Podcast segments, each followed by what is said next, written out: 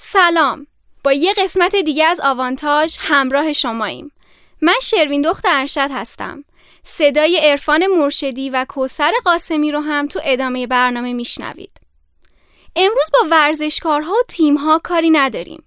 به جاش سراغ یه رشته ورزشی خاص میریم که از همون روزهای اول پیدایش حکایت جالبی داشته. فیلم ها و کتاب های زیادی هستن که درباره ورزش ساخته یا نوشته میشن. اما تا حالا به برعکس این مسیر فکر کردین؟ یعنی اینکه یه ورزش با الهام از یک اثر هنری به وجود بیاد. شاید روند منطقی به نظر نرسه ولی همچین اتفاقی سابقه داره. موضوع امروز ما همون رشته که با الهام از یک کتاب به وجود اومده. به دنیای بوکس شطرنج خوش اومدین.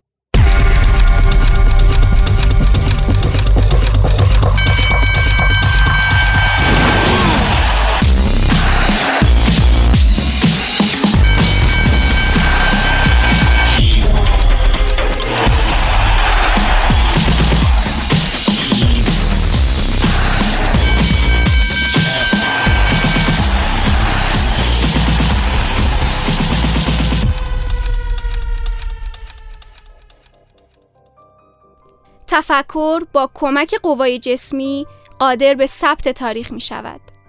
این جمله از کتابیه که منجر به ابداع یک رشته ورزشی شد. انکی بلال داستان نویست و کارتونیست فرانسوی در سال 1992 سگانه به نام نیکوپول رو تکمیل کرد. داستان آخرین جلد این سگانه که شناخته شده ترین اثر بلال هم هست روایتگر کساییه که توسط شطرنج آینده رو ترسیم می‌کنن و مناسبات سیاسی رو تغییر میدن. تو این کتاب مسابقات قهرمانی جهان در رشته تلفیقی بوکس و شطرنج به تصویر در اومد که همین شد جرقه اولیه در ذهن یه هنرمند اروپایی دیگه.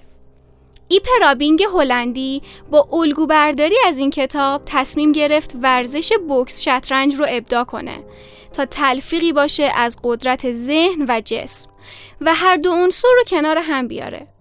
تغییری که رابینگ ایجاد کرد این بود که به جای فرمت توی کتاب که مسابقه کامل بوکس و بعد مسابقه کامل شطرنج بود، راندهای متناوبی از این دو رشته تعریف کرد.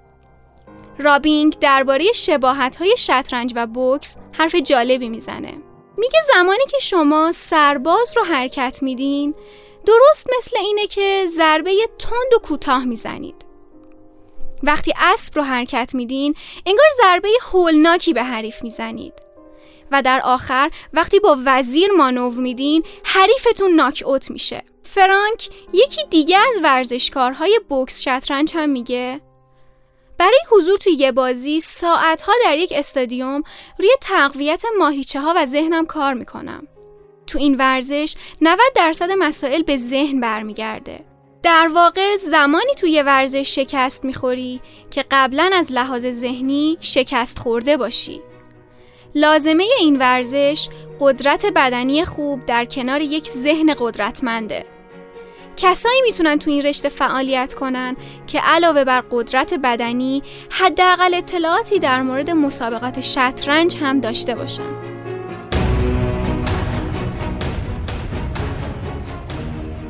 اگر,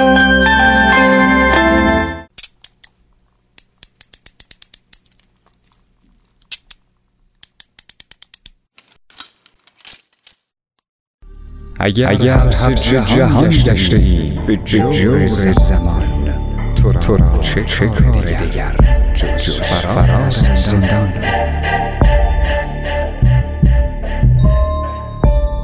فرار از زندان. پخش از رادیو ریزموج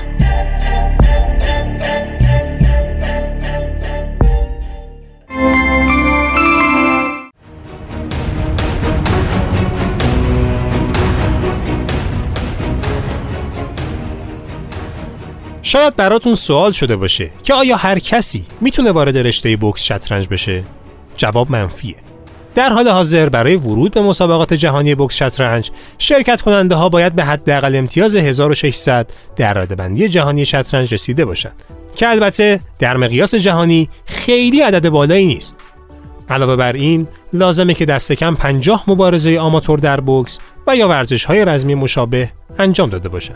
نکته مهم اینه که مسابقات شطرنج در chess boxing به روش برق‌آسا انجام میشه و مهارت های ویژه‌ای رو به نسبت شطرنج معمولی نیاز داره.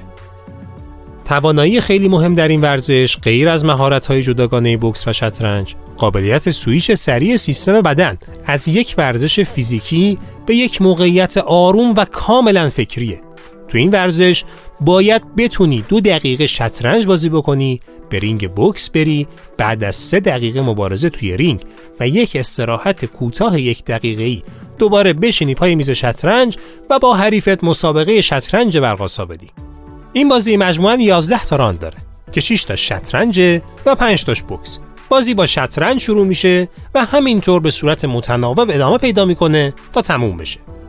اما چطوری برنده بازی معلوم میشه؟ راه های تعیین برنده به این چند دسته تقسیم میشه.